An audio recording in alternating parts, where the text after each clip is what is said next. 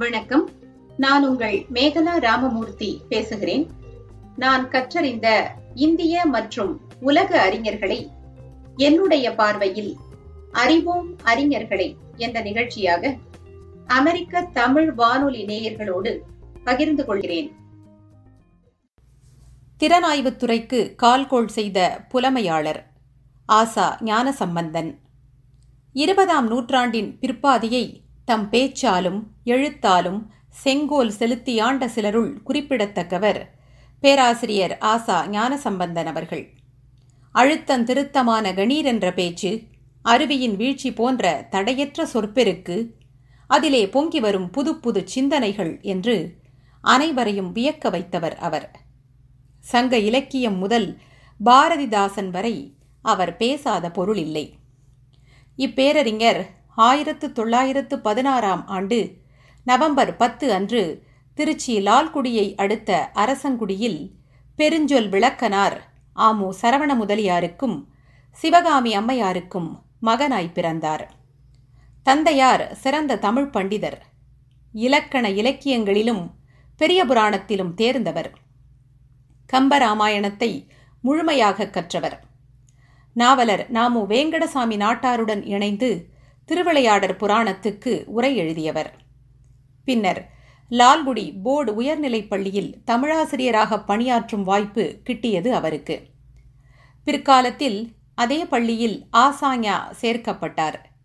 தந்தையே அவருக்கு தமிழாசிரியராக திகழ்ந்தார்.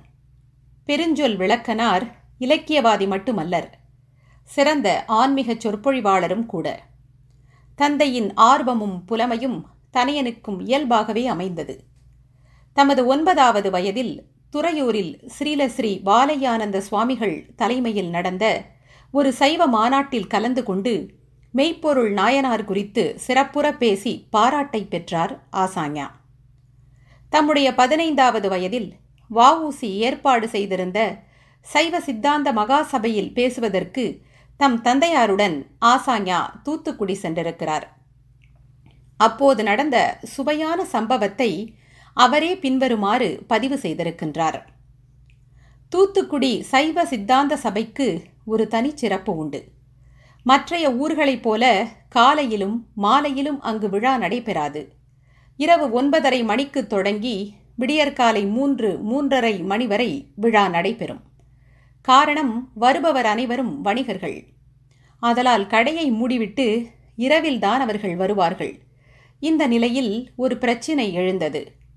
அன்று இரவு கூட்டத்திற்கு சொற்பொழிவாளர்களை போடும்போது சொல்லின் செல்வர் ராபி சேதுப்பிள்ளையை கடைசி பேச்சாளராக போட்டுவிடுங்கள் என்றார் வவுசி எல்லோரும் அதை ஏற்றுக்கொண்டார்கள். ஆனால் என் வாய் சும்மா இருக்கவில்லை. பிள்ளை அவர்களை பார்த்து அது ஏன்? என்று நான் கேட்டேன். மிக அமைதியாக அவர் பையா ராபி அவர்கள் பேசிய பிறகு யாருடைய பேச்சும் எடுபடாது. அதனால்தான் நிகழ்ச்சியை இப்படி அமைக்கிறோம் என்றார்.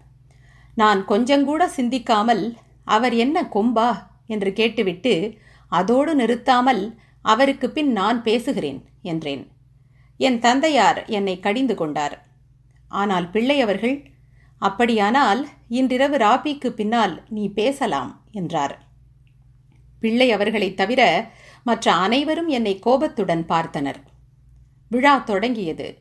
திரு. ராபி சேதுப்பிள்ளை அவர்கள் பேசத் தொடங்க இரவு ஒரு மணிக்கு மேல் ஆகிவிட்டது. இரவு பத்தரை மணிக்கு மேடையின் பின்புறம் நான் நித்திரையில் ஆழ்ந்துவிட்டேன். திரு. சேதுப்பிள்ளை அவர்களின் பேச்சு முடியும் தருவாயில் வாவூசி அவர்கள் எல்லையற்ற அன்புடன் ஈரத் துணியால் என் முகத்தை துடைத்து தூக்கம் கலையுமாறு செய்தார். வழக்கம் போல் மேசையில் ஏற்றிவிட்டார். எழுந்திருந்து என்னை அப்படியே தூக்கிக் கொண்டார். பேசத் தொடங்கிய ஐந்து நிமிடத்தில் பிள்ளை அவர்கள் தூக்கி வைத்துக்கொண்டே பேசு ஐயா பேசு என்றார். அவர் தூக்கிக் கொண்டிருந்ததால் என்னால் பேச முடியவில்லை. அவர் இறக்கிவிட்டவுடன் பேசத் தொடங்கினேன். எல்லாம் முடிந்தது. என் தந்தையாரை பார்த்து முதலியார் இவனை என்ன செய்யப் போகிறீர்கள்? என்று கேட்டார் பிள்ளை அவர்கள். அப்போது என் தந்தையார் கல்லூரியில் படிக்க வைக்க எனக்கு வசதி இல்லை. ஆகையால் இவனை வித்வானுக்கு படிக்க வைக்கப் போகிறேன் என்றார். பிள்ளை அவர்கள் நான் கப்பலோட்டிய காலத்தில் நீங்கள் வரவில்லையே. இவனை போய் வித்வானாக படிக்கச் சொல்கிறீர்களே. ஏதாவது வழி செய்து கல்லூரியில் படிக்க வையுங்கள் என்று தழுதழுத்த குரலில் கூறினார். என அச்சம்பவத்தை நினைவு கூர்ந்து நான் கண்ட பெரியவர்கள் என்ற தம் நூலில் எழுதியிருக்கின்றார் ஆசாஞா இச்சம்பவம் சொல்லின் செல்வர் ராபி சேதுப்பிள்ளைக்கு சவால் விடும் ஆசாஞாவின் துணிச்சலையும் மேடை ஆளுமையையும் பறைசாற்றுவதோடு அல்லாமல் கப்பலோட்டிய தமிழர் வவுசியின் பெருந்தன்மையையும் பேரருள் உள்ளத்தையும் நமக்கு அங்கை நெல்லி என அடையாளம் காட்டுகின்றது. ஆயிரத்து தொள்ளாயிரத்து முப்பத்து ஐந்தில் அண்ணாமலை பல்கலைக்கழகத்தில் இடைநிலை வகுப்பில் இன்டர்மீடியட் சேர்ந்தார் ஆசாஞா தமிழின் பெரும் பகுதி இலக்கண இலக்கியங்களை வீட்டிலிருந்தவாறு ஏற்கனவே பயின்றிருந்ததால் பல்கலைக்கழகத்தில் கணிதம் இயற்பியல் வேதியியலை விருப்ப பாடங்களாக எடுத்து படித்தார் அவர். அதைத் தொடர்ந்து இயற்பியல் ஹானர்ஸ் படிப்பில் சேரவிருந்தார். அப்போது தமிழ்துறை தலைவராக இருந்த நாவலர் சோமசுந்தர பாரதியார் ஆசாஞாவின் தமிழ் புலமையையும் திறமையையும் நன்கு அறிந்தவர் ஆதலால் ஆசாஞாவை வற்புறுத்தி தமிழில் முதுகலை படிப்பு படிக்க வைத்திருக்கின்றார். நாமு வேங்கடசாமி நாட்டார் பண்டிதமணியார் ரா. ராகவையங்கார் தேப்போ மீனாட்சி சுந்தரனார் போன்ற இலக்கிய மேதைகள் பேராசிரியர்களாக அண்ணாமலை பல்கலைக்கழகத்தில் பணிபுரிந்த பொற்காலம் அது. அவர்களது அறிவின் ஆழத்தால் ஆசாஞாவின் மேதைமை மேலும் சுடர்விட்டது. அப்போது பல்கலைக்கழக துணைவேந்தராக விளங்கிய மகாகனம் ரைட் ஹானரபிள் சீனிவாச சாஸ்திரியார் ஆசாங்யாவின் ஆங்கில புலமை சிறந்து விளங்க காரணமானார். இசைமேதை எஸ் ராமநாதன் பேராசிரியர் க அன்பழகன் இரா நெடுஞ்செழியன் தோழர் பாலதண்டாயுதம் போன்றோர் அக்காலத்தில் ஆசாங்யாவோடு அண்ணாமலை பல்கலைக்கழகத்தில் பயின்ற ஒரு சாலை மாணாக்கராவர் தமிழில் முதுகலை பட்டம் பெற்ற பின் ஆயிரத்து தொள்ளாயிரத்து நாற்பத்தி இரண்டில் பச்சையப்பன் கல்லூரியில் தமிழ் விரிவுரையாளராக வேலையில் சேர்ந்தார் ஆசாஞா அக்கல்லூரியில் ஆயிரத்து தொள்ளாயிரத்து ஐம்பத்து ஆறு வரை பணியாற்றினார். பின் இந்திய வானொலியின் சென்னை அலுவலகத்தில் நாடகங்கள் தயாரிப்பு பிரிவின் பொறுப்பு அலுவலராக வேலை பார்த்தார். தமிழ்நாட்டு பாடநூறு கழகத்தின் தலைவராக சில காலம் இருந்தார். ஆயிரத்து தொள்ளாயிரத்து எழுபதில் மதுரை காமராசர் பல்கலைக்கழகத்தில் தமிழ்துறை தலைவராக பணியில் சேர்ந்து எழுபத்து மூன்றில் அப்பணியிலிருந்து ஓய்வு பெற்றார். நல்ல ஆங்கில புலமையும் கைவரப்பெற்ற ஆசாங்யா மேலை நாட்டு திறனாய்வாளர்களின் கோட்பாடுகளை தமிழ்படுத்தி தம் விரிந்த தமிழ் புலமையால் அவற்றிற்கு தக்க சான்றுகளை தமிழ் இலக்கியங்களிலிருந்து பொருத்தி காட்டி திறனாய்வுத் துறைக்கு கால்கோள் செய்தவராவார்.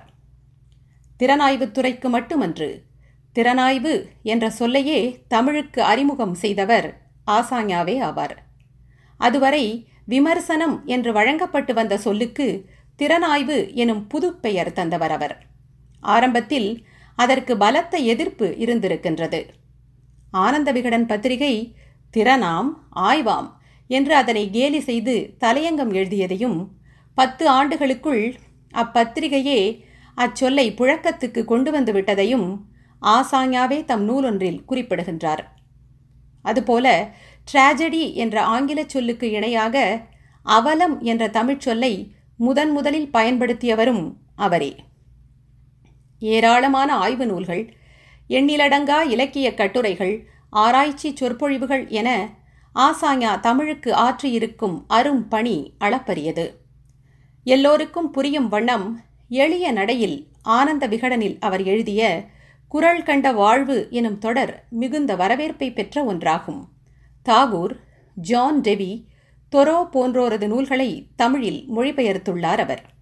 தம்பியர் இருவர் கிழக்கும் மேற்கும் மணிவாசகர் தத்துவமும் பக்தியும் போன்ற பல நூல்கள் அவரது நுண்மான் நுழைப்புலத்தை பறைசாற்றுவன. ஆங்கில இலக்கியம் பயிலும் மாணாக்கர்களுக்கு ஹட்சனின் இலக்கிய திறனாய்வு போல தமிழ் இலக்கியம் பயில்வாருக்கு அவருடைய இலக்கிய கலை சிறந்த இலக்கிய கைகாட்டி எனலாம். ஆயிரத்து தொள்ளாயிரத்து எண்பத்து ஐந்தில் ஏவிஎம் அறக்கட்டளைக்காக பன்னிரண்டே நாள்களில் அவர் எழுதிய கம்பன் புதிய பார்வை என்ற திறனாய்வு நூலுக்கு சாகித்ய அகாதமி விருது கிடைத்தது.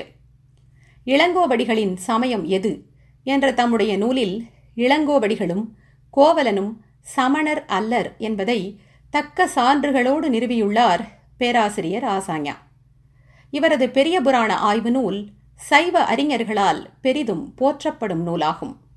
அதில் பெரிய புராணம் ஏன் தோன்றியது? அதனுடைய கால பின்புலம் சேக்கிழாரின் நூல் நோக்கம் படைப்பாற்றல் திறன் பெரிய புராணத்தின் மூலம் அவர் கூற வந்த கருத்து போன்ற தகவல்களையும் வேதத்திற்கும் சைவத்திற்கும் உள்ள தொடர்பு ருத்திரன் ருத்திர சிவனாகி சிவ வழிபாட்டுக்கு முக்கியத்துவம் வருவது சங்க காலம் முதல் காப்பிய காலம் வரை தமிழகத்தில் சிவ வழிபாடு தேவார காலத்திற்கு முன்னும் பின்னுமான சிவ வழிபாட்டு நிலை போன்ற பலவற்றையும் அவர் விரிவாக ஆய்ந்து விளக்கியிருக்கின்றார். அந்நூலின் பிற்சேர்க்கையாக இணைக்கப்பட்டிருக்கும் ஸ்ரீருத்ரம் பற்றிய விளக்கம் மிகச்சிறந்த ஒன்றாகும். பேராசிரியர் ராசாங்யாவின் மாலைக்கால வாழ்வு ஈவினிங் ஆஃப் ஹிஸ் லைஃப் ஆங்கில மாக்கவி மில்டனின் வாழ்வை நிகர்த்ததாக இருந்தது. அக்கவிஞன் தன் பார்வையை இழந்த நிலையிலேயே துறக்க நீக்கம் பாரடைஸ் லாஸ்ட் துறக்க மீட்சி பாரடைஸ் ரீகெயின்ட் எனும் ஒப்பற்ற காவியங்களை படைத்தான். ஆசாஞாவும் அவ்வாறே தம் முதுமை பருவத்தில் நீரிழிவு நோயால் கண் பார்வையை இழந்த நிலையிலும் ஆய்வுப் பணிகளில் ஓயாது ஈடுபட்டார். ஏதேனும் நூல் தேவையாக இருந்தால் கூட இல்லத்தில் அந்நூல் வைக்கப்பட்டிருக்கும் இடம் நூலின் தலைப்பு அதன் அட்டையின் நிறம் என எல்லாவற்றையும் குறிப்பிட்டு தெளிவாக கூறும் அளவிற்கு நிகரற்ற நினைவாற்றல் படைத்திருந்தார். அவர் குரல் வழி வந்த கருத்துக்களை தம் விரல் வழி எழுத்துருவாக்கி தந்தார்கள் ஆசாஞாவின் அருமை மகளார் மீராவும் யாழ்ப்பாண தமிழன்பர் மார்கண்டு என்பவரும். அவ்வாறு வெளிவந்தவையே திருவாசக விரிவுரை ராமன் பன்முக நோக்கில் முதலிய அற்புதமான நூல்கள். தமிழ் மூதறிஞர் தமிழ்ச் செம்மல் இயற்றமிழ்ச் செல்வர் செந்தமிழ் வித்தகர் கம்பன் மாமணி போன்ற பல பட்டங்களையும் ராஜாசர் அண்ணாமலை செட்டியார் விருது திருவிக்கா விருது கலைமாமணி விருது உட்பட பல விருதுகளையும் பாராட்டுகளையும் பெற்ற பெருமைக்கு உரியவரான ஆசாஞா இரண்டாயிரத்தி இரண்டாம் ஆண்டு ஆகஸ்ட் இருபத்தி ஏழாம் நாள் தம்முடைய எண்பத்து ஐந்தாவது அகவையில் உடல்நலக்குறைவால் காலமானார். பரந்த கல்வியும் ஆழ்ந்த அறிவும் அறிவியல் பார்வையும் பெற்று இலக்கிய திறனாய்வுத் துறைக்கு முன்னோடியாய் திகழ்ந்து புதிய நூல்கள் பலவற்றை ஆய்வு நோக்கில் படைத்தளித்திருக்கும் பேராசிரியர் ஆசாஞாவின் அரும் பணி தமிழர்கள் அனைவரும் போற்றி பயன்கொள்ளத்தக்கதாகும்